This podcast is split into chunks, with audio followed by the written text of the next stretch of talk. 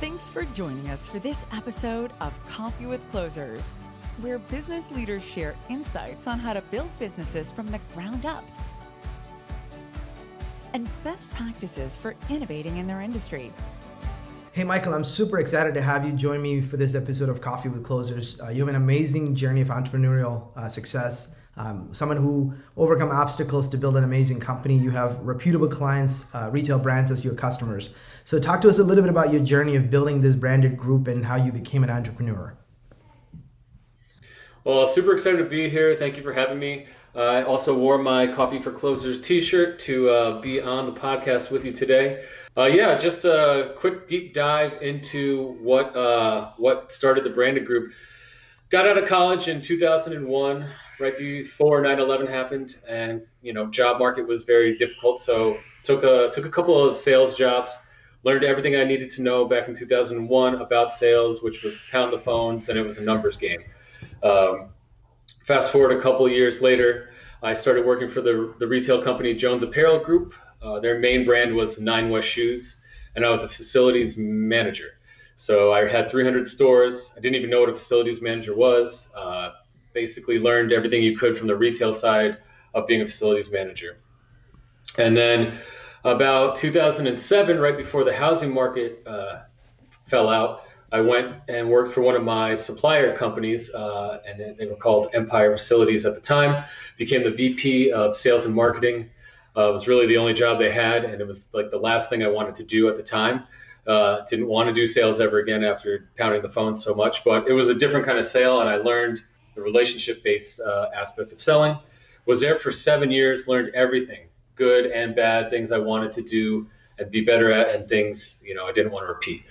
So that's kind of what happened. They got bought out by private equity in 2012, and I got put into a place where they wanted to bring someone in above me.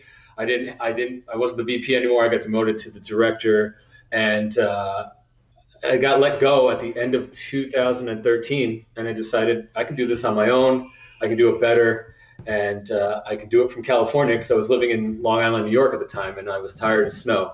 So I sold my house and drove across country and started Branded Group. Yeah, I mean, if you look at that journey, there's been a lot of obstacles that you had to face, some personal and obviously some from your own career. So how did you actually go from that, seeing those obstacles as they were, but still having the confidence and the stamina to kind of face it? I was at a point in my life. I was also had just gone through a divorce, and going through a divorce and kind of seeing the writing on the wall for a good year of getting demoted. They were going to get rid of me. They wanted to get rid of me because I was their top seller, and they didn't want to pay me commission anymore, to be completely honest. And so the writing was on the wall, and I was just like, I have nothing to lose. Like, money at that point was what I was like, it was a competition. Like, I'm selling the most, I'm bringing in the most money, but it wasn't bringing in the most happiness. Mm-hmm. And so I decided, I got nothing to lose, and I'm going to sell my house. I'm going to move to California because that's where I personally wanted to be. And I'm going to start, which was like the worst place to start a business. But that, the sunshine tax is a real thing. But happy to be here now. But, I moved to California, started Branded Group, because I was like, if it fails, I can always make more money. It's not anything scary to me at that point. So it was the nothing to lose mentality, I guess. Yeah, and oftentimes I think, obstacles, you can either look at the obstacle as an obstacle and turn it into an opportunity, or you can be so negative about it and just complain all you want. But you kind of have to take your own matters to your own hands and take the appropriate steps to change it, right? Change your story, change your destiny, because that's truly what entrepreneurship is, right? Because someone sees a problem and they complain, and an entrepreneur sees the problem and figure out, how do I solve it, and how do I turn it into a solution that millions could actually benefit from it, right? And today, that's what your story is. I think so. I think I live by the saying "victim or victor," right? Mm-hmm. So I think we've all played the victim at some point in our life. I know during my marriage and the end of my time at Empire Facilities, I probably played the victim more than I'd like to admit. Mm-hmm. And I was tired of it. So I did some personal journey stuff, some therapy, things of that nature, and learned to be a a victor. Mm-hmm. And here we are today. I still hold that mantra pretty true and say that. I say that quite often. You know, you can't let circumstances dictate your life. Mm-hmm. You're in charge of your destiny. Most certainly. Obviously, you've accomplished a lot. I remember from our prior conversation in your previous company that you were working as an employee. You took a company that was just in the two digits. I think they were probably 10 or 15 million. And you grew them up to about 55 million in your time when you were sales rep there. And now you went down to build your own company, and you have well over 80 employees, some extremely recognizable brands as customers. So for all those things that you accomplished over these years, what are some of the things that you're so most proud of as an entrepreneur? As an entrepreneur, I mean, taking a company, you know, I've always told in the first 5 years, if you make it past 5 years, you know, you're probably going to keep going and you're not going to be going out of business or anything like that. So the fact that we made it to 5 years, I celebrated pretty hard after our 5th year anniversary. But I'm really most proud of our 1-for-1 program that we started. We started that after year 2, and it, you know, I was turning I turned a profit year 1, but it was mostly because we had no overhead. Mm-hmm. But I turned a profit year 1, but I was finding myself very dissatisfied with things, you know, running the business. You know, it was a lot of work, and I was like, cool, I'm making money, but what kind of impression am I leaving on the earth? And mm-hmm.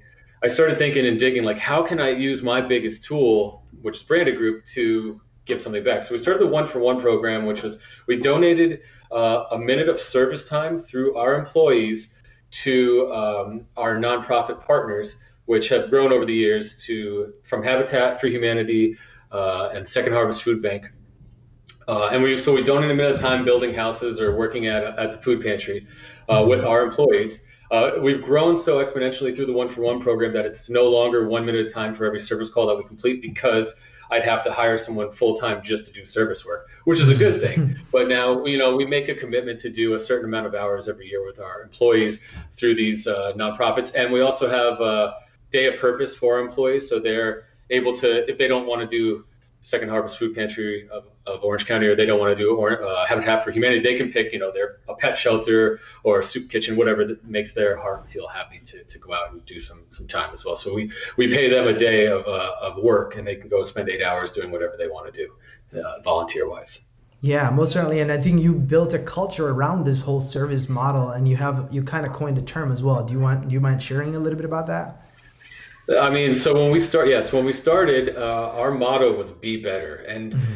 it was really it's such a simple 2-word motto, right? Be better, and it's just you can use it for everything. So it's grown to be something that we live by. So we were like, let's be better to our supplier contractors, because without them, we're nothing. We're just a management company. We're a middleman, and if we don't have our suppliers, you know, happy with us, they're not going to perform the work. They're not going to jump for us. So we make sure that we're transparent with our suppliers, and we pay them on time.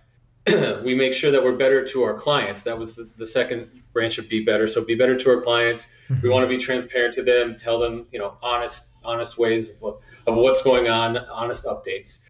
Be better to our community. That's the Habitat for Humanity, the Second Harvest, the Days of Purpose. And then we want to be better to our employees. We make sure we treat them fairly, pay them fairly, things of that nature. And the last one is be better to ourselves. You know, we go through this world, and at the last place, like we talked about earlier, I spent so much time, you know, trying to make money, and you know, my divorce, a lot of things led to my divorce, but one of it was that I was out of touch. I was just so focused on winning and getting money that I didn't have any time to focus on myself and my, you know, my family. So now, you know, be better to yourself, you know, mental health, physical health, eat right, you know, got to be in shape. Well, what's the point of making money and having a successful company and giving back if you can't live past 50, right? Mm-hmm. So these are the things that we focus on with Be Better. That's where it all spawned from. Yeah, most certainly. And I think I've heard businesses that are just based on a mission. They have a cause, like they use cause as their marketing or cause as their why behind why they exist. And I think you created a really good culture around this Be Better concept. And I think you've been recognized in the California market, right, as one of the best places to work, and you've had some accolades for that. Can you talk a little bit about how you really built that culture within your company and rallied your entire team to kind of buy into this whole concept? Sure. So after year two, we had grown, we were probably about 15 to 20 employees. And, we were, again, turning a profit. We had just started the one-for-one program. So that, the employees that were there were able to do that. But there was still kind of a disconnect. And we started doing employee surveys to find out what the problems were. And there was some problems, it was just like any growing business. There were some bumps in the road and some unhappiness amongst the ranks. And we, we took that survey and we went through it, with a fine tooth comb, and we found out all the things that were really upsetting to the employees. And, what we did is we acknowledged them. And there were some things on there that were like, we want, 4 weeks of vacation. And we're like, okay, well, that's probably not going to happen, but we've read it. But there were things on there that we could change. And we did say, like, okay, you guys want better wages, or you want like an extra couple of days off, or you want, longer breaks, or whatever the case might be. We acknowledged them and we made the changes on everything that we could. Mm-hmm. And I think that the employees felt like they had a voice and their voice was heard. And, our work staff is probably 85% millennials. So I think for them, it was, just being able to have their voice heard and see the changes, like, oh, this company cares about me. It's not just about making money. And that's really, that's me. I care about my people. I care about my clients. And it's not just about making money. It's about, you spend more time in an office with the people that you work with. I mean, at least before the pandemic, but you spend more time in the office with those people than you do with your own family. So you're there 40 hours a week, right? And if you're lucky and you're working with these people, they become part of your family. So you want to treat them right. You don't want people feeling like they're disrespected or they're not being heard, because that's one of the worst things that I think, if you feel like you don't have a voice. So yeah, most certainly. And I think creating that culture it's a top-down game almost, right? I think oftentimes we just think, okay, it's an HR function to create the culture. From all the things that I've gathered and read over the years, it's almost like at the top down, the CEO kind of have to determine what is going to be the culture of that organization, and then guide that organization to go, to kind of adapt to those culture and mantras that you've created as a group, right? And I think that's essentially what you've done with your organization. Yeah, I think. Thank you. I think I'm the point person, right? If I lead by example, I learned a long time ago, like one of my bosses at Empire, he brought me in and he said, don't just tell everyone what to do, like get in there and roll up your sleeves and show them that you can do it too. That's how you earn their respect. And then they'll work harder for you. So same thing, like I set the trend, I set the tone with the culture, and I live and breathe it. I'm not some guy just writing it and like putting words on a wall. Like I breathe that stuff. I'm volunteering hours with them as well out of Habitat. I'm donating time at Second Harvest. I'm doing all the things that I'm asking them to do as well. And so I think they respect that and see that their CEO is, living those words. And thanks for bringing it up before. I'm sorry I didn't touch on it, but we have won Great Place to Work award 3 years running. So, that is awesome. It's definitely that. Those surveys brought us forward, into year six. So year 4, 5, and 6, we won. So that's awesome. Yeah. Congratulations on those accomplishments. It's not easy to be able to get those recognition. So obviously you've learned a lot in the process of building a company. What one big lessons you would say that you learned as an entrepreneur in the process of building this company that you run today? I mean, when I got let go, I was sitting in my old house at the I had a kitchen like counter, and I was just typing away, starting Branded Group, and I started diving into doing company documents for filing for the state of California for a business license. And I'm like, I don't know what I'm doing.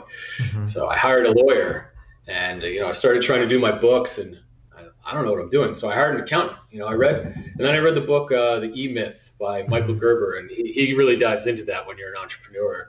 He says, you're going to wear many hats, but as soon as you can get that hat off and you can hire an expert to do it because, the cost time analysis, cost benefit analysis, however you want to look at it, why spend time doing things you're not an expert at when you can focus on what you're good at, which for me was sales and building culture. So yeah, most certainly. And I think that self-awareness is an important quality in an entrepreneur, right? Because oftentimes I think it could be E-Myth, or I'm not sure which book I've read it. Basically, you become this practitioner, right? You're the founder, you're the visionary. You also become the practitioner, which you're also doing the job, right? So then you have to figure out how do you replace yourself, right? Because if you're holding all the keys and you're controlling everything, then if anything happens, you get hit by the bus, then you are the business. There's no real business. It's you, right? So I think coming to the realization that I'm not the strength, I'm not the guy, right?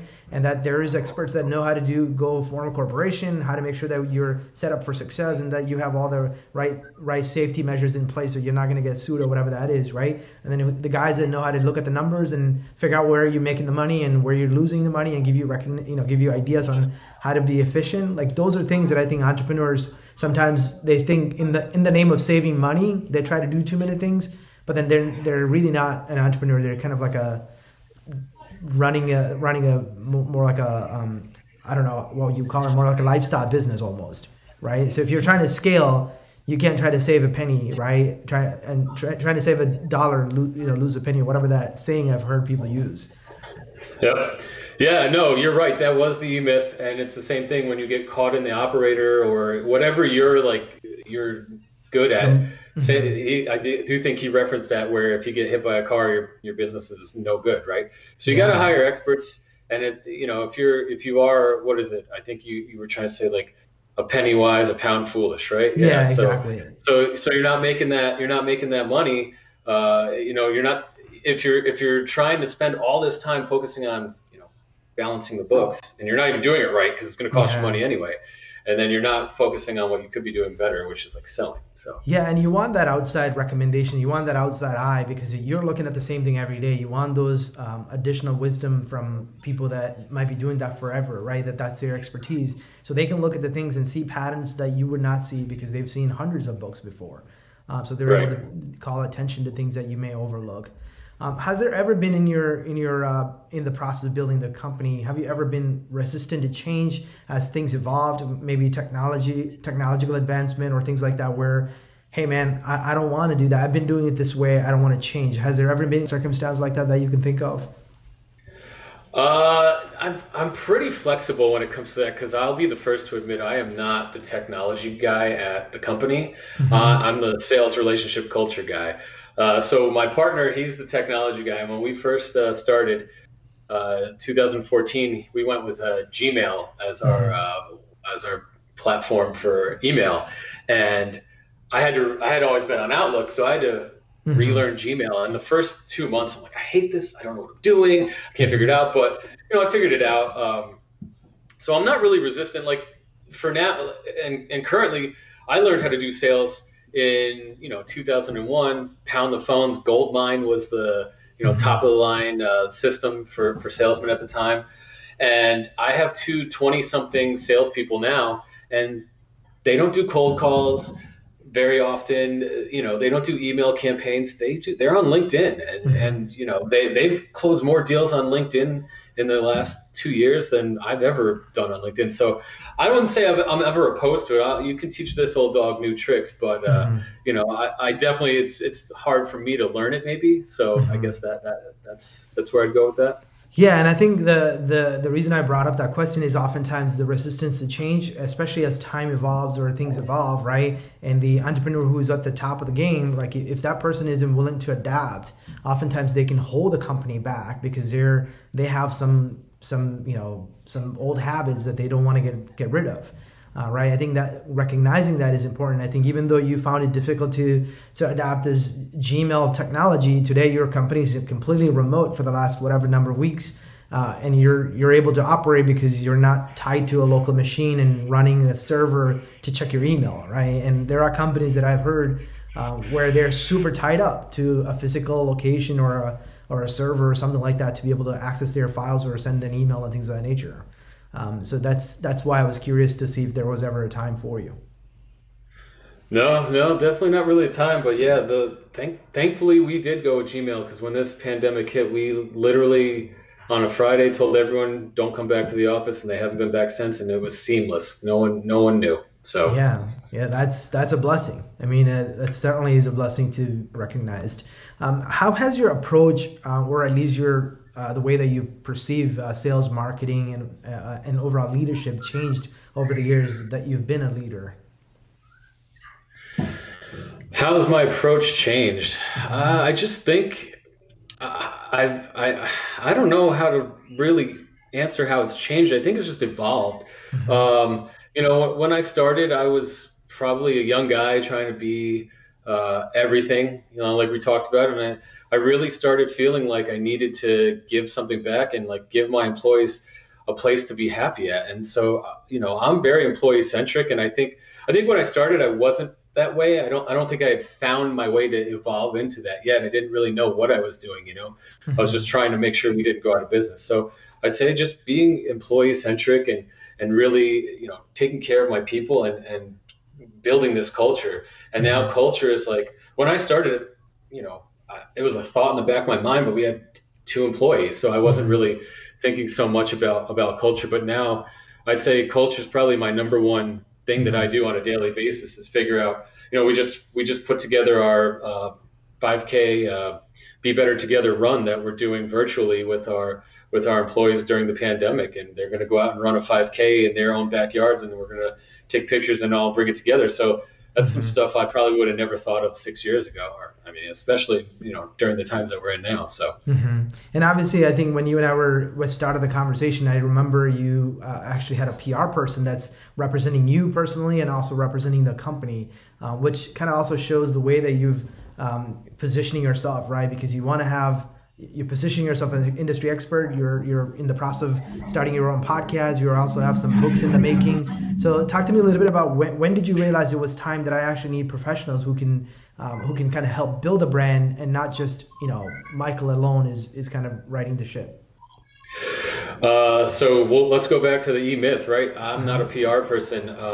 I knew the one thing that I had in this industry and I'm in a very niche industry. So we have a finite amount of retailers and restaurateurs and whatever, and we have a finite amount of suppliers. So I knew that if my reputation ever was tarnished, you know, that was the end of me. And so I wanted to make sure that we could build my reputation and Branded Group's reputation through an expert. And, you know, Jennifer from On Purpose PR came in, and I've known her forever. She had worked at the last company that I was at, and then she's also got let go right around the same time as me, and we were able to link back up and work together. And, you know, she's been a catalyst to help me with the one-for-one program that we previously talked about, and even the Be Better Together 5K I just spoke about. I mean, you know, these are brainstorming ideas between me and her. So, you know, it's been great, and I highly recommend anyone that's an entrepreneur.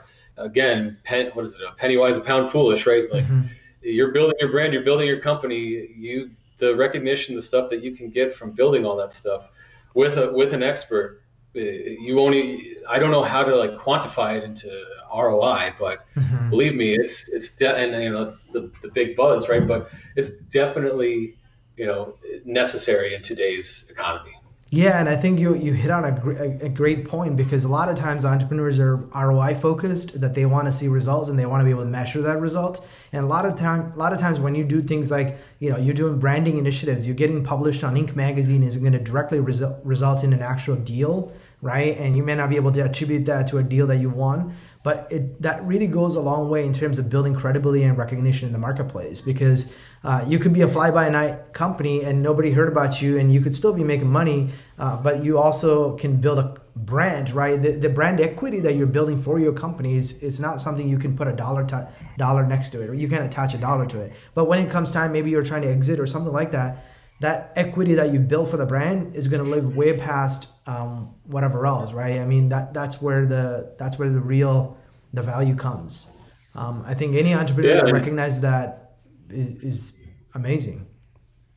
Yeah, just a little quick story on that. We have one of our biggest clients is a big retailer in the marketplace that's, you know, even doing well in the current marketplace.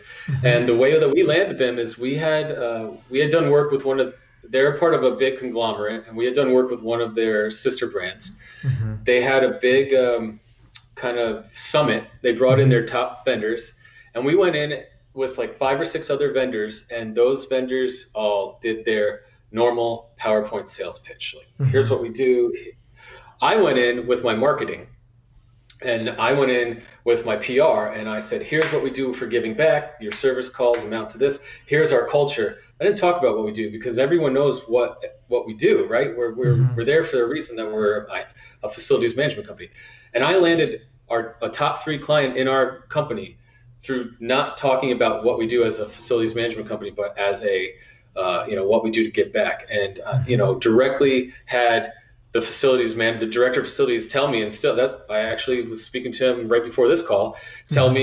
me, we're going with you because your values align with our values and we want to work with a company like yours. So mm-hmm. I don't know what the ROI is on that, but it's there, right? So yeah, and oftentimes you may not even be able to see such a result, right? But there's probably some decisions were influenced because they saw what you do, your company values, how you give back, and also just the standard of ethics that you portray, right? And I think that's the value of that too.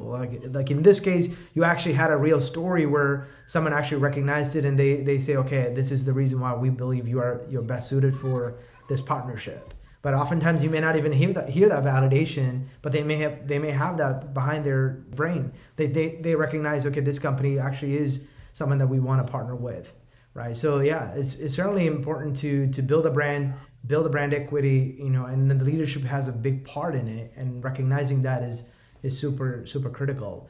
Kind of in that theme, my question comes to you. Basically, what are some of the characters that you observed?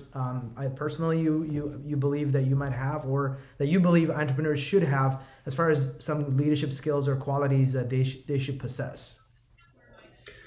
I believe that my biggest characteristic that I possess as an entrepreneur that's helped me in my career is authenticity. Mm-hmm. I was told a long time ago, I just have that voice that sounds like I'm being honest. And I guess it's good, but I really am being honest. I'm always transparent with my clients.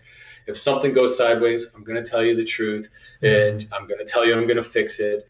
I really do care. I'm not just putting on a show to, possibly drive sales. I mean, yes, we all want to make money as an entrepreneur, but you have to believe in what you're doing and care about the people that you're doing it for. Mm-hmm. And if you don't, I think it comes across as very fake, and most people can see that. So I've always been authentic. I've always just been myself. And sometimes I've been told I'm the emotional guy, but that's okay.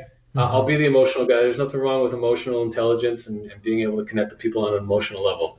So authenticity.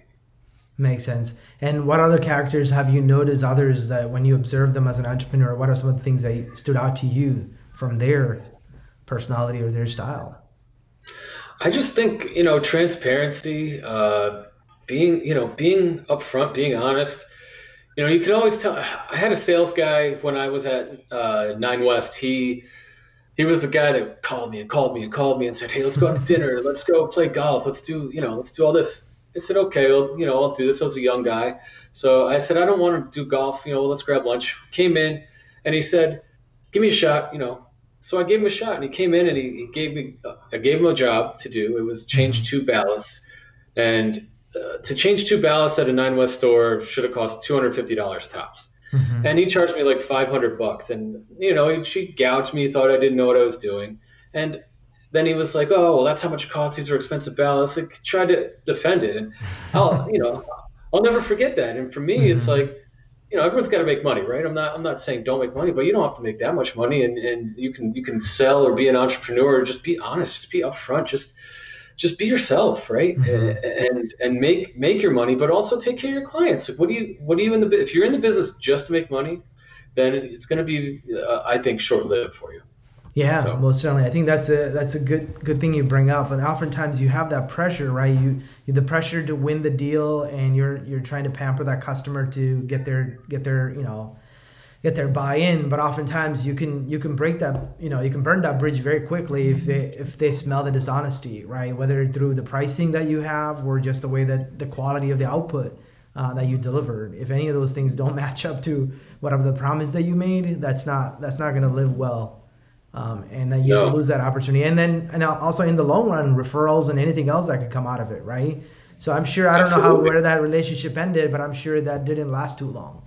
But then there, you might have other scenarios where you have 5-7 years long relationship with customers where until that person leaves or whatever, right? They have the long-standing relationship that they just trust you. And then that trust goes a long way than anything else that you can do. And even if you're a little bit more of an expensive supplier, but if they can trust you and you know they know that you do a better job, they will tell you up front, man, you are a little bit more expensive, but I love you because I trust you and I know your quality is good. I know you will come through. And I've had customers tell us that. So I'm sure you've seen those happen as well in your Absolutely.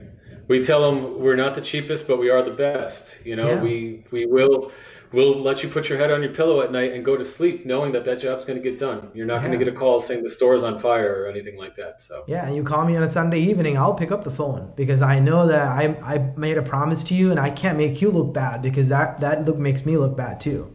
So that's an important part of that. So I'm sure as an entrepreneur, like you said, you're working on a lot. You got a podcast coming, you got a book in the making. You're also, building an amazing company with culture. You still play a little bit of a sales role, overseeing the entire organization. So there's got to be some hacks that you have from a personal productivity standpoint. What are some of the things that you do to stay atop of, on top of everything else that you got to get done? It's just time management, really. I live by my Google Calendar. Mm-hmm. If it's not on my calendar, it doesn't exist. So I've missed a few things because people are like, "Oh, I'll catch up with you at 10." And, well, it wasn't on my calendar, but it's really like I learned that a long time ago. Like, be organized and stick to your time management because the days, it's only 24 hours, and you're sleeping 6 to 8 of those hours if you're being better to yourself and you're getting enough rest, but. So you really only have, 16 to 18 hours in a day, and you need time for other things in that day. So you need to schedule time for yourself, for your workout, for your work, for your, your meetings. So I actually read a book recently called Atomic Habits by James Clear. Have you read that book? I have not. I would certainly look at it. So what exactly is Atomic Habits? So the crux of the book is very simple. Just, you can start a new habit, and it's as easy as just trying to get 1% better every day at that habit. So if it's, I want to get up at 6 a.m. every day. That was my habit for this year, to get a little bit more out of the day, is get up at 6 a.m. I've been slacking a little bit during the pandemic, but I think we all probably have, right? But 6 a.m. every day, and it's like, okay, if you don't get up at 6, you got up at 6:05 today, and you got up at 6:04 the next day, right? Just get 1% better every day until it's eventually ingrained in the fiber of your life. So, and then you can obviously compound habits over and over with other habits, and then it just becomes this lifestyle. So, so you got to start small, I guess. So it's a great book. Most certainly. So obviously, you've been learning a lot in the process, and I'm sure you look back and can think of some things that you could have done differently or better. But knowing what you know today, what would be the advice that you have for yourself when you were starting, right? Your two younger self when you were starting this journey as an entrepreneur? So if you are thinking about becoming an entrepreneur, don't doubt yourself. You can do it. You're going to have people that are going to doubt you, and they're going to be scared for you because they're scared for themselves. My mother could not deal with the fact that I was starting my life over and moving to California. She's like, what if you don't make it, blah, blah, blah. And, she, not that she wasn't supportive, she was just scared for me, right? But you can't let that fear overtake your dream. Like, do not doubt yourself. So it may be scary, it may be overwhelming, but you can do it. So just stay focused and know that if you're thinking of doing it, just do it and don't listen to the doubters. Yeah, and I think the you kind of have to have a mental, you kind of have to make that mental decision too. Like, hey, I know how to sense it when it's something that's true, right? Sometimes your parents can, or your friends or somebody else can tell you the right things, but oftentimes it may not, you may not receive well, right? Sure. I think being able to adapt accordingly, I think that's a key factor. So I know you have a lot of things in the making. You, like I kind of alluded to some of those things. What can we expect in the coming days from Michael? Well, we're currently working on my own podcast, which I'd love to have you on. We just got it off the ground a couple weeks ago. We're filming and recording our third and fourth episodes tomorrow, and we want to make sure we have a good amount of content before we start releasing. And just started working on a book about culture, the Be Better culture. So how to be an entrepreneur and build a culture. I'm sure it'll evolve over the next couple of months, and hoping to get that out, by the end of the year, maybe middle of next year, something like along those lines. So what's kind of the topic of the podcast that you're creating? It's the Be Better Podcast. There's a theme here, right? So Be Better Podcast. And, we're not trying to just bring business people on. We just want people that are successful in whatever it is that they do and how they're better at what they do. So, personal trainers, entrepreneurs for sure, but anyone that's doing anything in any industry, we want to have on the show. And why are they better? And how are they being better? So this is kind of the common theme. Makes sense. And as far as if you were to give a one advice for somebody who's really struggling to build a strong culture within the organization, what is one thing that you said, this is, if you hit this, you will see success in terms of building a strong culture? I really think it's connecting with your people. There's bosses that come in. My last company, when the private equity took over and the CEO came in, she came into the office on a Friday once every 2 weeks. She said hello to nobody. And, there was no way to build a relationship with her. I mean, I make sure every morning when I come into the office, I walk around, say good morning to everyone. I don't care what you do in that office. I don't care if you're the highest paid or the least paid, or, your job is the least important to the most important, whatever, however you want to determine it, right? You're still a part of the Branded Group family, and you're important to me. So I appreciate every day that you come to work and help us build Branded Group. So I make sure you feel that way. You're not just a number. So if you want to build culture, connect with your people, whatever it is, and I'm a little bit luckier that I understand, emotional people, and how to connect. That's why I've been blessed to be so good at sales in my career. But build that relationship with that person. Maybe they like baseball, maybe they like music, maybe they like politics. I don't know, talk about whatever you can relate to them about, and just have a conversation. Take someone to lunch randomly once a week, things of that nature. People want to know who you are, and they want to respect the person that they're working for. They don't want to just think they're making money for some big company. My opinion, my humble opinion. So I think you bring up a good point, because oftentimes the thing as entrepreneurs, right, and we're the leaders, we think, okay, I have so many priorities, I got to get to it. Like you said, you got to live by your schedule, and then you just get into that zone, right? Hey, I got pressing priorities that I got to put out some fires, and I also have some proactive things that I got to take care of, that oftentimes you overlook the building of the culture part of it. And I'm guilty of that for 100%. And now, especially with us all working a little bit remote, it's even more complicated, because you kind of have to be proactive. Otherwise, at least you used to see them in the hallway. Now I don't even see them in the hallway, right? So that could be an extremely complicated situation, especially if you work remote. So are there anything? Go ahead. Yeah, just to touch on that, we've been doing Zoom happy hours, and with our team, we've been doing Thankful Thursdays. So every Thursday we send out an email of what you're thankful for this Thursday. Last week it was our favorite restaurant that was still open for takeout, and you'd see the mouth-watering pictures of that. There's 80 places I need to try in Southern California now because of last week. But anyway, things of that nature. Just keep everyone involved, so. Awesome. Any parting wisdom for our audience that you can share? I mean, I think we've covered a lot of good topics here.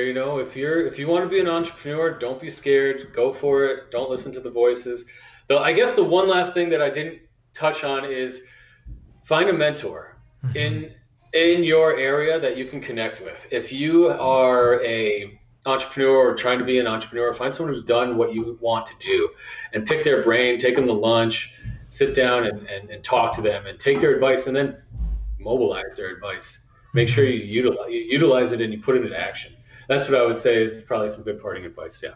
Most certainly. Well, Michael, I'm so appreciative of you sparing a little bit of time with me and sharing some of the expertise and experience that you've had in building this business. I wish you all the best, and I look forward to continue this conversation. Thank you so much. This episode of Coffee with Closers is brought to you by One IMS. a leading digital marketing agency helping businesses win new customers. To request a free marketing ROI audit, please visit oneims.com. If you enjoyed this video, please share it. To make sure you never miss an episode, please subscribe.